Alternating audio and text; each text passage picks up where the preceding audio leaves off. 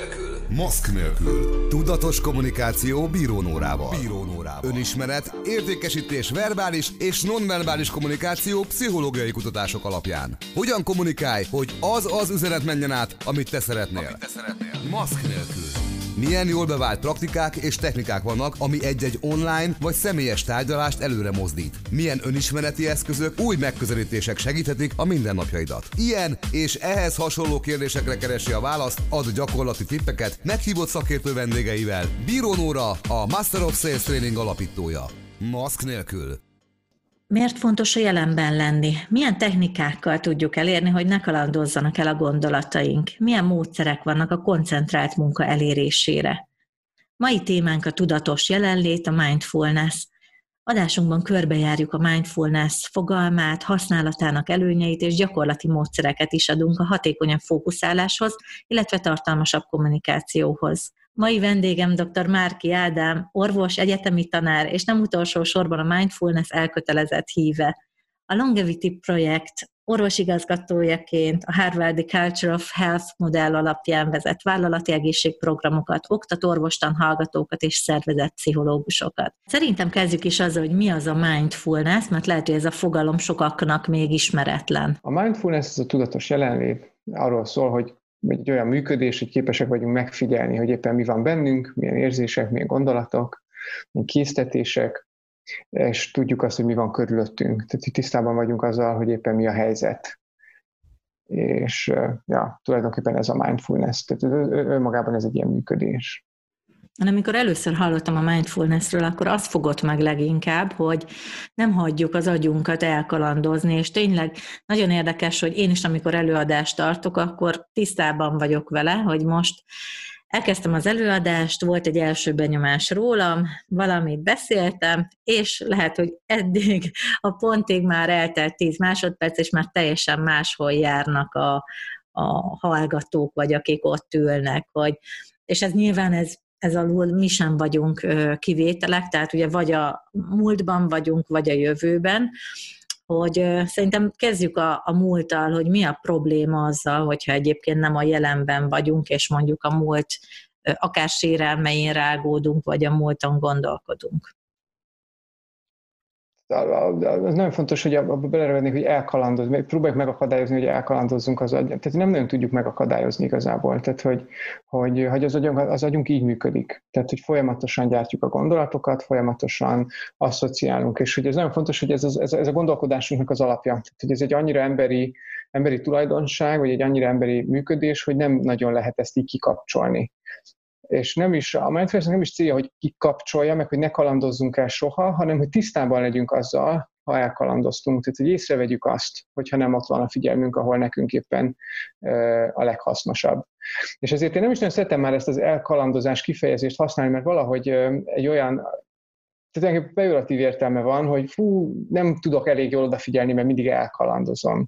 És, és ezért inkább azt szoktam mondani, hogy, hogy, hogy észreveszek dolgokat. Szóval észreveszem, hogy bejött egy másik gondolat, észreveszem, hogy bejött egy másik érzés, észreveszem, hogy van egy ilyen megérzésem. Tehát, minél több mindennel vagyok tisztában egy pillanatban, annál jobban tudok döntéseket hozni. Hogy, és az is egy döntés, hogy mire figyelek. Tehát, hogy, hogy el tudom dönteni azt, hogy, hogy ahol éppen a figyelmem van, az nekem hasznos, vagy nem hasznos. Ezt alapvetően, ilyen, ha nagyon szaknyelvet használjuk, akkor azt mondanám, hogy a kontextus szenzitivitást fejleszti. Tehát, hogy, hogy minél jobban érzékeny vagyok arra, hogy mi van, bennem, milyen érzések, gondolatok, késztetések vannak benne, meg hogy miben vagyok benne, annál pontosabban tudok dönteni.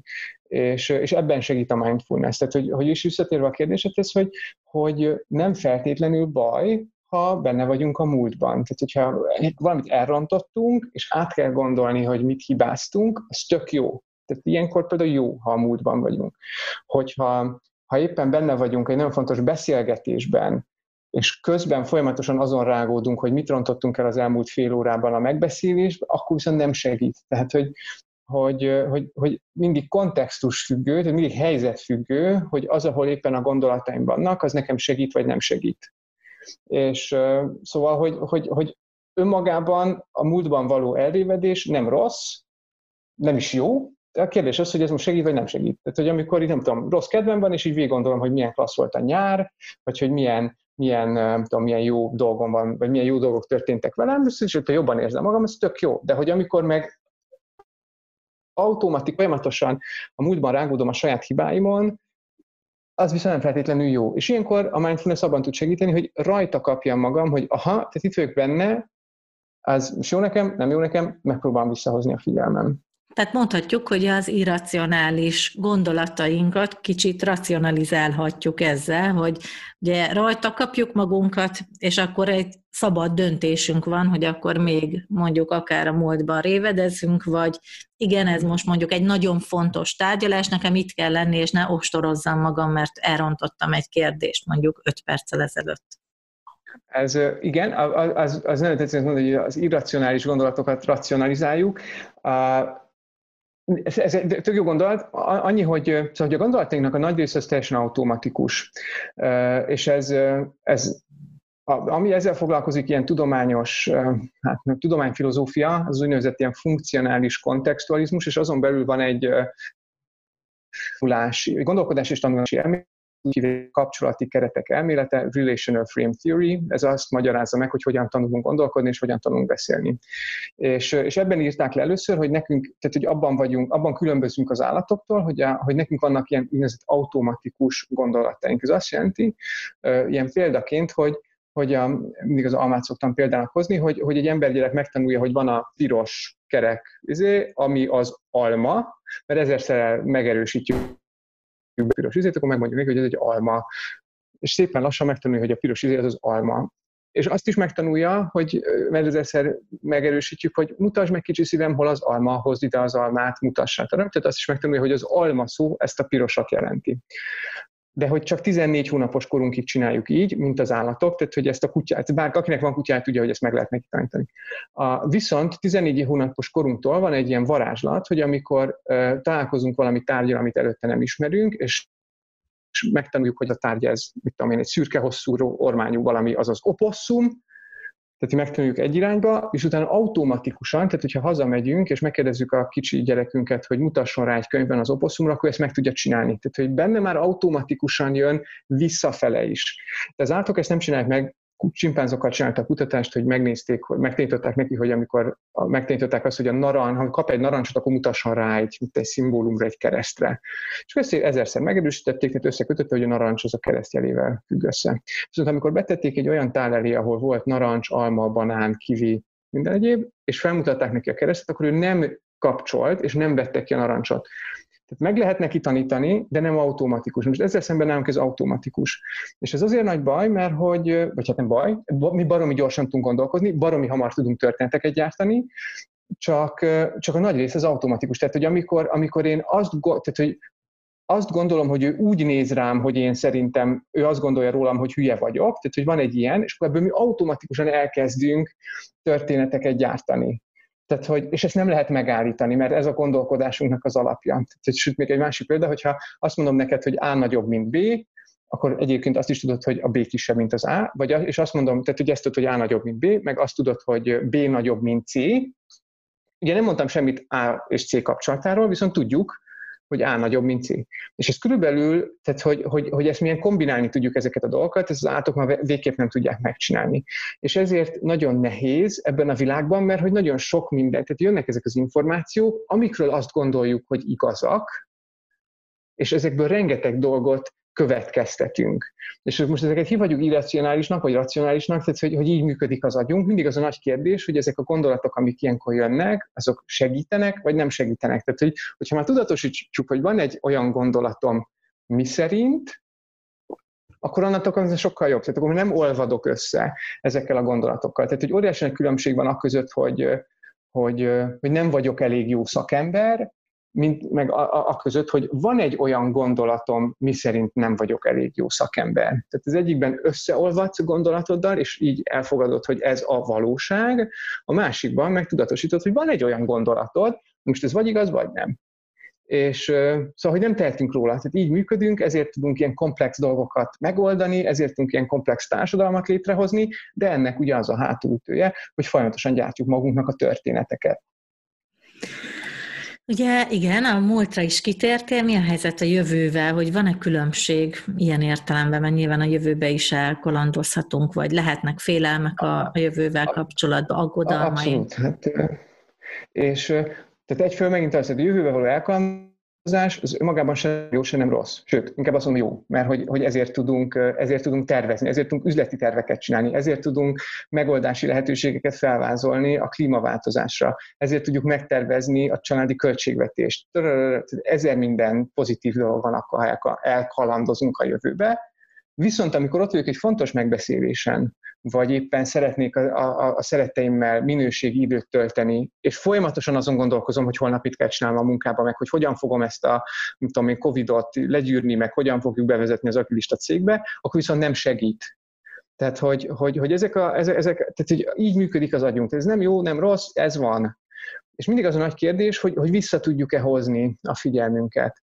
És a, igazából a múltra, meg a jövőre is, ha, ha más szemüvegben nézek rá, tehát hogy, hogy azért nem jó, vagy tehát, hogy az életminőségünk szempontjából, akkor inkább így mondom, hogy az életminőségünk szempontjából azért nem feltétlenül jó ott sok időt tölteni, akkor, amikor éppen nincs rá szükségünk, mert a ma nem tudunk változtatni, a jövő még nincs itt. Tehát, hogy ez két olyan hely, ahol nem tudunk döntéseket hozni. Már pedig minden élőlény számára, és ebben minden élőlény osztozik, de minden élőlény számára a legnagyobb stressz a bizonytalanság, a kontrollvesztés. Most amikor benne vagyunk a múltban, meg benne vagyunk a jövőben, ráadásul észre sem vesszük, hogy benne vagyunk, folyamatosan ö, olyan helyen vagyunk, ahol van egy bizonytalanság, egy kontrollvesztés, és ez nyilván nehéz érzésekkel jár együtt, ilyen szempontból, ez, ezért szoktam azt mondani, hogy, hogy a mindfulness egy jó stressz csökkentő technika, de én ezt meg nem mondom, miért nem szeretem a stressz csökkentés kifejezést e, e, egyáltalán, de hogy szóval abban segít, hogy amikor, amikor odafigyelek arra, ami éppen van, akkor alapvetően én döntök. Tehát akkor, akkor, akkor kontrollhelyzetben vagyok, és vezetőként is alapvetően ezért fontos, mert minél inkább oda tudok figyelni arra, ami nekem számít, vagy ami nekem fontos az adott helyzetben, annál jobb. De hogy, hogy ez nem azt jelenti, hogy a múltban lenni az rossz, bűnös, hibás, hanem hogy, hanem hogy van, amikor fontos, van, amikor meg nem fontos. És hogy hogyan tudok, hogyan tudok szabadon dönteni ebben. Egy másik adásban szoba került, a, vagy hát ott az a fő téma a lámpaláz, aminek szerintem egy része az egészséges stressz. És nagyon kíváncsi vagyok, hogy te hogy látod így ezt a stressz kérdést, milyen evolúciós háttere van, és ezzel hogyan lehet megbirkózni, ha egyáltalán meg kell. Én a, én, a, én a stresszel úgy vagyok, hogy az egy, az egy nagyon fontos érzés. Tehát, hogy evolúciós szempontból is. Tehát, hogyha nem éreztünk volna stresszt, feszültséget, félelmet, szorongást, akkor valószínűleg levadásznak minket a kartfogú tigrisek, meg levadásznak minket a neandervölgyek, és így ennyi. Tehát, hogy így nem, nem lenne emberiség. Tehát, hogy, hogy ez baromi fontos, tehát ezek a nehéz érzések, vagy hívjuk őket intenzív érzéseknek, ezek életmentőek. Tehát, hogy amikor, amikor előlépett a kartfogú tigris, akkor valószínűleg volt bennünk szorongás, meg félelem, meg minden, és megtettünk mindent, hogy vagy legyilkoljuk, vagy elmeneküljünk. Most a, a 21. században viszont az a nagy, az a helyzet, hogy, hogy a, a, tulajdonképpen démonizáljuk magát a stresszt. És, és sokszor nem is direkten, hanem indirekt módon, implicit módon benne van a kultúránkban, hogy a stressz valami rossz. És ehhez, ehhez csak annyi kell, hogy, hogy, hogy mondjuk úgy hívják, hogy stressz csökkentő tréning, vagy, vagy szorongás oldó gyógyszer, vagy stresszkezelés, tehát hogy, hogy stresszbetegség. Ugye, ezeket így hívjuk, és mivel meg tudjuk csinálni ezt a kombinatorial, vagy ezt a, ezt a kombinálást, amit mondtam, hogy, hogy dolgokra, amire azt gondoljuk, hogy igazából mi származtatunk valamit, és ez igaz van, hogy, hogy amikor ha van stresszbetegség, meg van stressz csökkentő gyógyszer, ugye a gyógyszert azt mire szedjük, akkor szedjük, hogyha valami betegségünk, vagy valami bajunk van, akkor ezek szerint a stressz rossz, ha én stresszt érzek, akkor beteg vagyok, jasszusom, gyorsan megpróbál megváltoztatni. Tehát, hogy, hogy a stresszből kreáltunk valami olyat, amitől félni kell. És onnantól kezdve, hogy, hogy a stressz úgy van benne a fejünkben, hogy ez valami rossz, onnantól kezdve megpróbálunk tőle elmenekülni. És ezért egyre nagyobb az életünkre gyakorolt hatása. Hogyha el tudnánk fogadni, hogy van bennem ez az érzés, és ez néha segít. Tehát, hogy, hogy néha egyszerűen fontos, hogy érezzük ezt az érzést, és amikor nem gondoljuk azt, hogy velünk valami baj van, meg az, hogyha, meg, meg hogyha ha, ha stresszes vagyok, akkor már biztos, hogy rosszul fog sikerülni az előadás, meg stresszes vagyok, akkor én valami, valami nagy baj van, mert egyébként tök normális az életem, miért stresszelek ennyit, biztos valami bajom van. Szóval, hogy ez, ez az, ami probléma, de hogy ez már csak az agyunk. És a, a mindfulness alapvetően abban segít, hogy képesek vagyunk arra, hogy ha, tehát, hogy van bennem ez az érzés, itt, meg itt, meg itt, meg van egy olyan gondolatom, hogy ez most így nem fog sikerülni, és akkor oké, okay, és akkor megfigyelem. És jó, van bennem ez az érzés, de ettől még be ki tudok menni a színpadra. Van egy olyan gondolatom, hogy nem fog sikerülni, oké, okay, nem tudok vele mit csinálni, nem tudom kitörölni, nem tudom megváltoztatni, mert minél inkább megpróbálom kitörölni, annál nagyobb lesz az életemre gyakorolt hatása. Ezek itt vannak, de hogyan tudok ezektől függetlenül is kimenni a színpadra és elmondani, amit szeretnék. Tehát, hogy, hogy sőt, hogyha még szakmaiban akarnám mondani, akkor mi az az érték nekem, amit az előadásom által meg tudok valósítani, tehát hogy miért fontos nekem kimenni és elmondani azt, amit el akarok mondani, és miért, font, vagy miért, miért érdemes vállalnom ezeket a nehéz érzéseket és ezeket a nehéz gondolatokat. Tehát, hogy, hogy, hogy a mindfulness mindig abban segít, hogy hogyan tudunk minél többször érték alapú döntést hozni. Tehát, hogy ne a félelmeink határozzák meg a magatartásunkat, ne pedig a, a, ne pedig a mindenféle gondolataink határozzák meg a magatartásunkat, hanem az általunk választott értékek. És ez itt a 21. században rohadt nehéz. Ádám, rendszeresen tartasz előadásokat, hogyha olyan előadásra készülsz, vagy éppen már ott is vagy, ami, ami tényleg te is érzed, hogy nagy presztízs, sok ember van, és számodra ez fontos, és sorsdöntő, akkor te saját magadat hogyan hozod ebben a, ebbe a helyzetbe, tehát hogyan tudsz ott koncentrálni, a jelenben lenni? Ja, jó nagy levegőket veszek, meg, meg megfigyelem, hogy éppen milyen gondolataim vannak, hogy fú, azt fogják rólam gondolni, el fogom rontani, nem fog sikerülni, hogy tudom, mit keresek én itt, tararam, tararam, de azt fogják rólam gondolni, hogy hülye vagyok. Tehát, hogy ezeket így nyugtázom, hogy van gondolataim, de hogy eddig egész, egész jó visszajelzéseket kaptam az előadásaimról, megfigyelem, hogy van bennem egy kis feszültség, odafigyelek rá, Szóval, hogy, hogy és, és már önmagában az, hogy így hagyom, hogy ezek így itt legyenek. Tehát nem azt gondolom, hogy Jézusom, hogy mit tudom, micsoda kókler vagyok, hogy itt a mindfulness-el foglalkozom, és feszültséget érzek, tehát hogy mert nyilván ilyet is mond az agyam, tehát hogy, hogy mindig elmondja, hogy hát ez így nem oké, okay. de, de jó, jó, hát ez van. És, és e, tehát, hogy ezekkel együtt kimegyek a színpadra. Tehát, hogy mindig, mindig az a nagy kérdés, hogy hogyan tudom a gondolataimat gondolatként kezelni, az érzésimet érzésként, és hogy, hogy ez azért nagyon nehéz, és megint visszanyúlok az evolúcióhoz, meg a gondolkodáshoz, hogy mi vagyunk az egyetlen olyan élőlény, aki képes, ezt úgy hívják, hogy önkényesen választott relációs válasz, vagy angol ez az arbitrary applicable relational responding. Ez azt jelenti, hogy mi önkényesen tudunk relációba állítani a környezetünkbe bármit bármivel. Na most az állatok kizárólag a fizikai tulajdon, a tárgyak fizikai tulajdonságai alapján tudnak viszonyulni ezekhez a dolgokhoz. Tehát, hogy ő egy kőről mindig azt fogja gondolni, hogy egy kő, értéktelen. Tehát, hogy nem tudom megenni, ha rásik a lábamra fáj. Tehát, hogy, hogy, hogy ő így viszonyul egy kőhöz.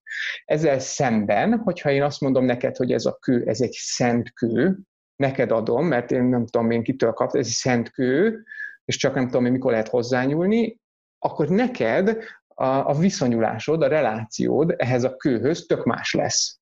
Mint hogyha azt mondom neked, hogy no, ez egy, ez egy elátkozott kő. De, tehát, hogy, hogy rá se néz. Onnantól kezdve tökre megváltozik a kőhöz fűződő viszonyot, holott ugyan, tehát a fizikai tulajdonságig nem változtak semmit. És tulajdonképpen egyébként ezért tudunk beszélni, mert hogy az alma szót mi azonosítjuk ezzel a piros izével. Tehát ez egy önkényesen választott, a német Apfelnek hívja, az angol Apple-nek, tehát hogy ez nincs kőbevésve, hogy ezt a piros izét ennek kell hívni, de hogy nekünk ez így jön.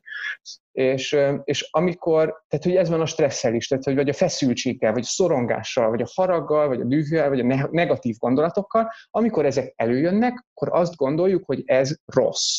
Bűnös dolog, vesztes dolog, csak a, csak a, csak a lúzereknek van ilyen érzése, nem tudom, és akkor megpróbáljuk ezeket így megváltoztatni, elnyomni, lecserélni, kicserélni, kontrollálni. De minél inkább próbáljuk ezeket kontrollálni, annál nagyobb lesz az életünkre gyakorolt hatásuk.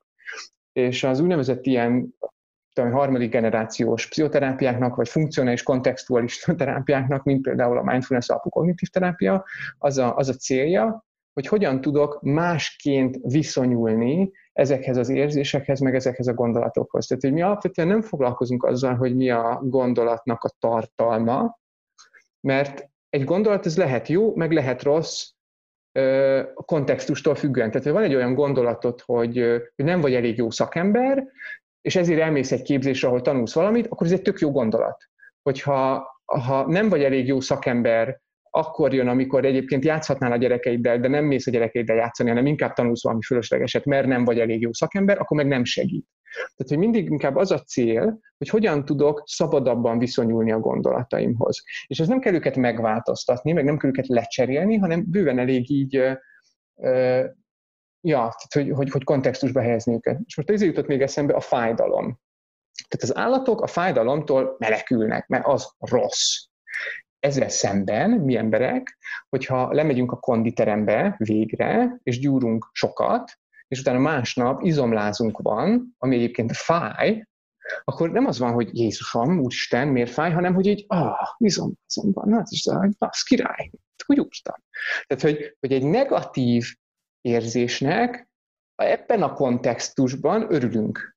Viszont, hogyha mondjuk két hét múlva jelentkezik ez az izomláz, úgyhogy előtte nem voltál konditerembe, és csak úgy ülsz a kanapén, és hirtelen ilyen rohadt nagy izomlázad lesz, akkor valószínűleg ilyen halálfélelembe elkezdett keresni a Google doktoron, hogy akkor a koronavírusnak van-e izomlázszerű tünete. Hm.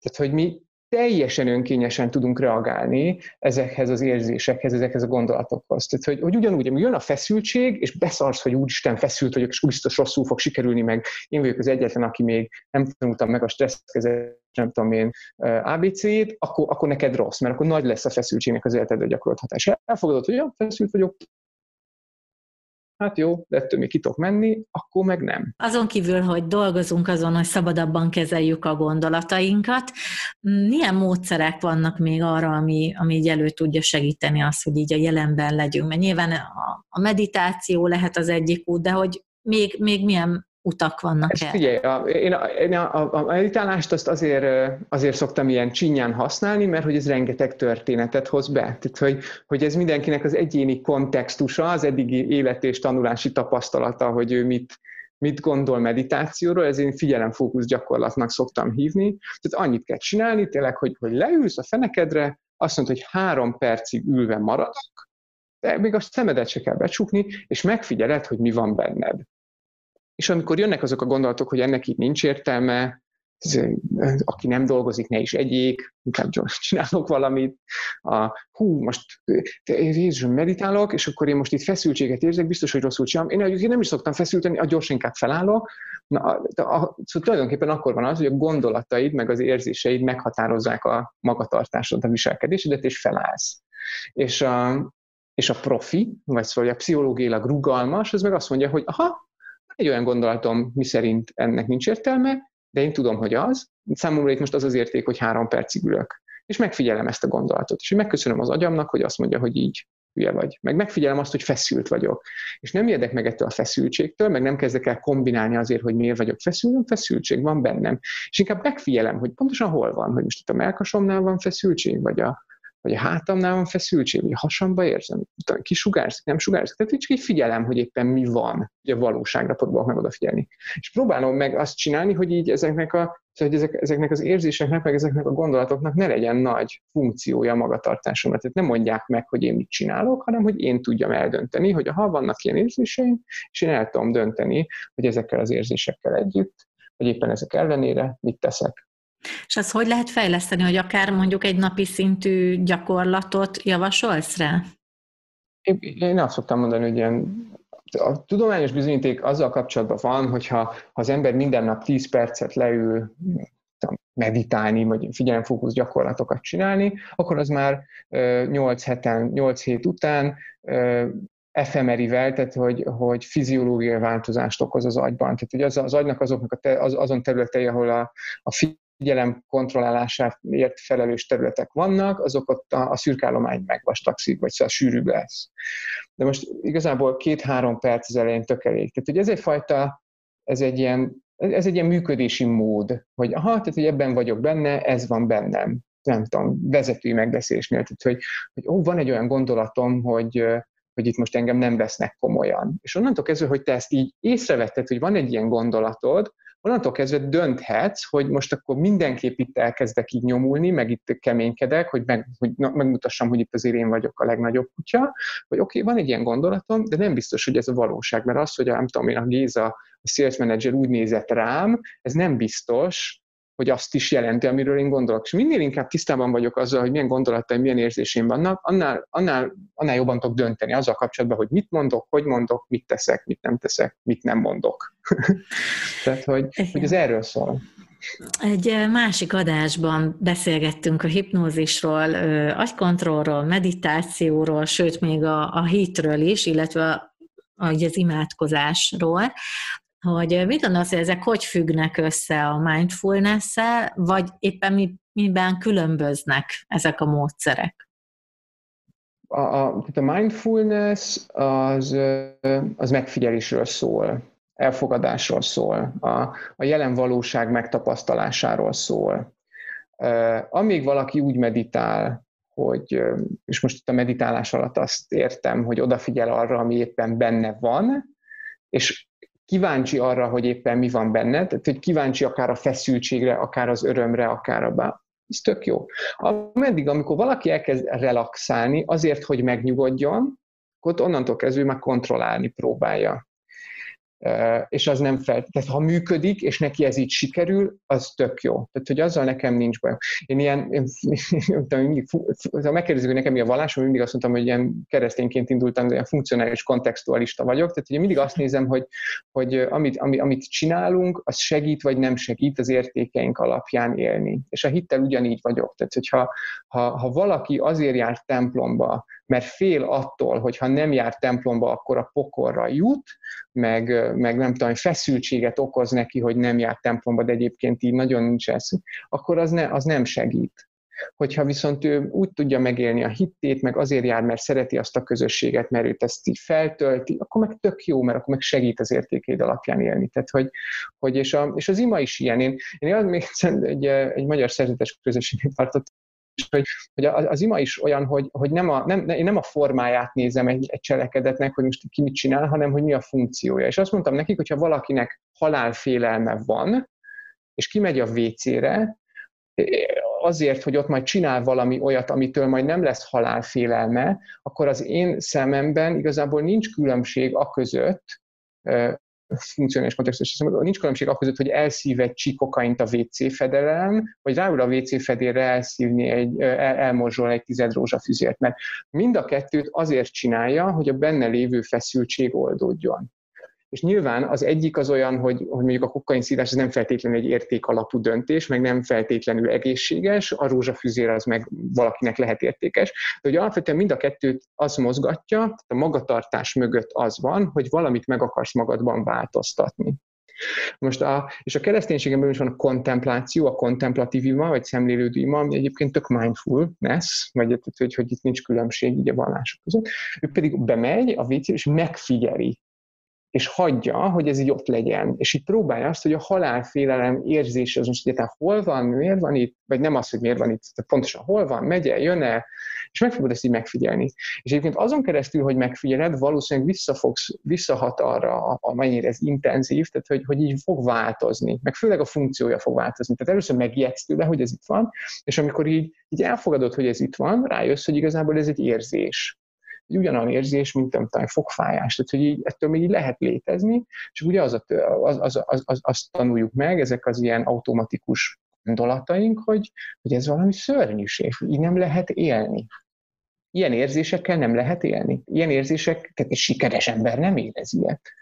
És megint óriási különbség van a között, hogy egy sikeres ember nem érez ilyet, és ez így megy a fejembe, vagy az, hogy van egy, észrevettem, hogy van egy olyan gondolatom, mi szerint egy sikeres ember nem érez ilyet. Tehát, hogy, hogy az egyik, amikor tudatosítom, hogy az agyam mesél nekem valami történetet, ami nem biztos, hogy igaz, a másik meg, amikor összeolvadok azzal, hogy ez a valóság. Na, az a baj. Vagy hát baj, az kellemetlen az életminőség szempontjából.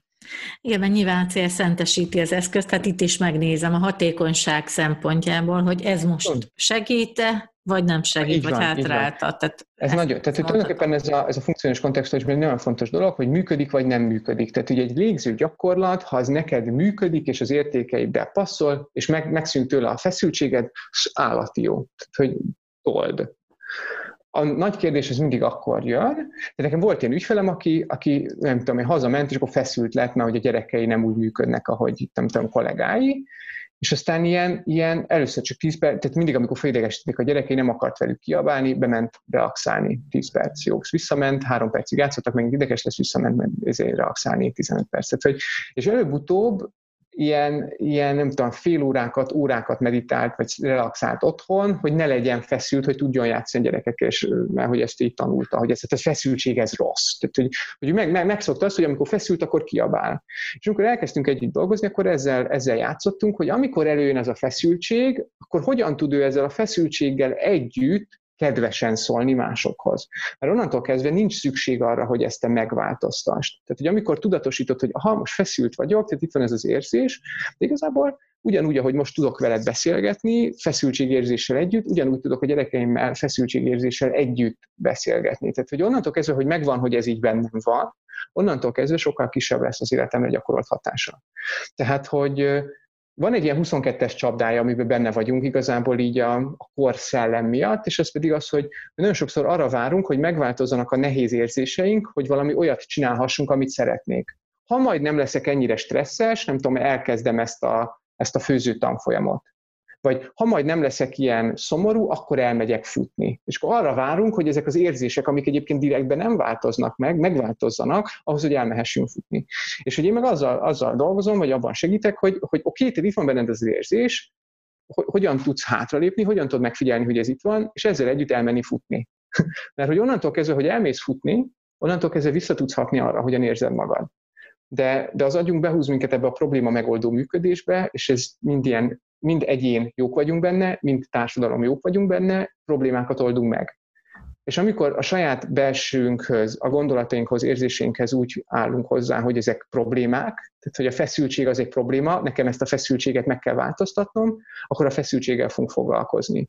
Amikor oké, okay, de van bennem feszültség, de ettől még tudom azt csinálni, ami számomra érték, tudok úgy beszélni a többiekkel, hogy, hogy az nekem így fontos, onnantól kezdve igazából a feszültségnek nincsen a magatartásodra hatása. És ez, ez, az, ami, az az, ami jó, vagy ez az, ami így az életminőséggel, a hatékonysággal, meg az egészséggel elég szorosan korrelál. Ezt hívják ilyen pszichológiai rugalmasságnak, by the way. És ez az, amit a mindfulness fejleszt. Ha már mondtad, hogy egészség, akkor nem tudok elvonatkoztatni a DR-től a neved előtt, és tudom, hogy szívsebész az eredeti végzettséget, hogy nagyon izgat, hogy hogy lesz szívsebészből mindfulness szakértő valaki. Nem, nem, tehát, hogy, hogy én nagyon sokáig szívsebésznek készültem, és akkor a, tehát, hogy én általános orvos meg volt a hat év, és akkor ott volt, hogy, hogy elmehettem volna szívsebbi, gyerek szívsebész rezidensnek, de ott már nagyon motoszkált bennem, hogy nekem ezek a, tehát hogy, hogy így ez a mentális betegségek, stressz, és így önmagában az egészség megőrzés, az, az a, a, abban nekem ilyen nagyobb társadalmi nem tudom én, társadalmi hasznom van, hogy, hogy ezekkel foglalkozom. Tehát, hogy, és akkor ez egy nagyon izgalmas játék volt önmagammal, tehát hogy, hogy ezek a gondolatok, hogy, hogy ez egy gyerekszívsebészet, az, az, az társadalmilag ilyen meglehető. Még az orvos társadalmon belül is az így menő, meg hogy fog, tehát akkor sebész vagy, meg a szívsebész, fú. És hogy, hogy, hogy az, amivel most foglalkozom, az az emberek nagy része, ahol mindfulness, ez valami gurú, meg kamu, meg nem tudom, voltak ilyen professzorok, azt mondták, hogy Ádám, miért nem csinálsz valami igazi, vagy nem tudom, miért nem, miért nem csinálsz valami orvoshoz méltó dolgot. Tehát, hogy, hogy, és akkor tudod, ezek így harcoltak bennem, hogy, és végül számomra értékes az, hogy, hogy, hogy azzal foglalkozom, amivel foglalkozom, de hogy, de hogy nem volt egyszerű meghozni ezt a döntést. Úgyhogy, úgyhogy én azért foglalkozom ezzel, mert tehát, hogy, hogy nekem ez a koncepció, mert mindig minden, mindenhol látom, hogy még, Svájcban is, meg Amerikában is, hogy a pszichiáterek, meg a pszichológusok azok sokkal alacsonyabb pénzt kevesebb pénzt keresnek, mint mondjuk a szívsebészek, vagy, vagy bármi más orvos. És ez azért van szerintem, ez az én hipotézisem, hogy a, hogy azzal kapcsolatban mindenkinek van saját élménye, hogy milyen az, amikor jól működik a test. Tehát amikor nem fáj, nem fulladok, nem dagad a bokám, le tudok hajolni. Tehát ezzel kapcsolatban azért mindenkinek van valamilyen saját élménye. És amikor ez így megváltozik, elromlik, akkor, akkor nagyon sok pénzt fizetünk azért, hogy ezt így visszakapjuk, hogy megint egészségesnek érezzem magam. És a mentális betegségekkel az a baj, hogy az emberek 90%-ának szerintem nincs saját élménye azzal kapcsolatban, hogy milyen az, amikor az ember egy picit szabadabb a gondolataitól. Tehát, hogy, mert, hogy, mert hogy ebben növünk bele. Tehát, hogy amikor ugye megtanulunk beszélni, 14 hónapos korunktól kezdődően benne vagyunk a szívásban. Tehát, hogy, hogy addig, addig így jó az élet, amíg így meg kell tanulni oda-vissza, és amikor megtanuljuk ezt a, ezt a combinatorial mutual entailment, ezt a, nem mindegy, most nem tudom, hogy lehet lefordítani, tehát amikor automatikusan elkezdjük csinálni a gondolatainkat, akkor jön a szívás. Tehát onnantól kezdve kezdünk el ilyen önkényesen választott rációs válaszokat csinálni, és ebben ugye benne van az, hogy, hogy nem tudom én, ez a, ez a piros ruha, ez szebb, ugye? Tehát, hogy ez nem egy, nem egy objektív dolog, és ebben benne van az, hogy amit én nem vagyok olyan értékes, mint a másik például. Tehát, hogy, és ez, ez már automatikusan jön. Tehát, hogy, hogy így, így 14 hónapos korunktól kezdve benne vagyunk a levesben, és egyszerűen nincs is saját élményünk azzal kapcsolatban, hogy milyen az, amikor a gondolataink meg az érzéseink így nem határozzák meg a magatartásunkat, és hogy milyen az, amikor nem ezekkel foglalkozunk. És, és hogy, hogy ezért az emberek nem is tudja ezt a helyén kezelni. Én meg azzal foglalkozom, hogy ez mindenkinek egy ilyen, egy, egy ilyen saját élmény legyen, hogy milyen az, amikor, amikor kicsit így szabadabban tudsz létezni a gondolataitól. Ja.